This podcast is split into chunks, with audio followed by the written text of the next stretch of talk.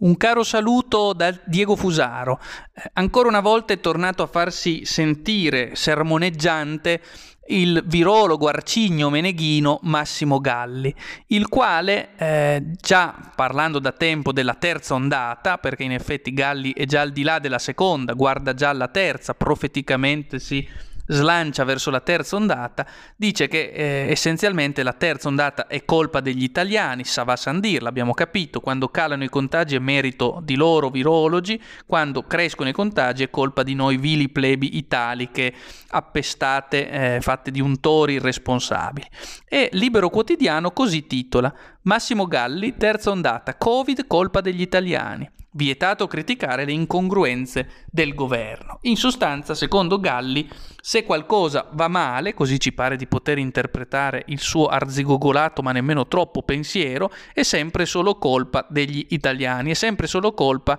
dei giovani che non sanno adeguarsi alle stringenti regole imperanti, è sempre solo colpa dei cittadini che anziché attenersi alle sacre norme dei virologi che i politici devono semplicemente tradurre in norme giuridiche, eh, pensano ancora a vivere, a fare gli apericene magari vogliono anche fare il cenone di Natale. Ben capite che secondo il nuovo leviatano terapeutico che parla per bocca dei virologi e che usa i politici come semplici eh, esecutori della sacra voluntas virologica, bisognerebbe essenzialmente smettere di vivere per paura di morire. Per evitare di contrarre il virus bisognerebbe essenzialmente chi- vivere chiusi in casa in una sorta di confinamento domiciliare coatto, bisognerebbe evitare di nutrire dubbi rispetto al sacro verbo della scienza medica, quindi bisognerebbe mettere, oltre che il corpo nel lockdown casalingo, anche la mente in una sorta di lockdown cognitivo permanente. Questo è il nuovo ordine terapeuticamente corretto, dove se qualcosa va bene è grazie a loro signori virologi e politici,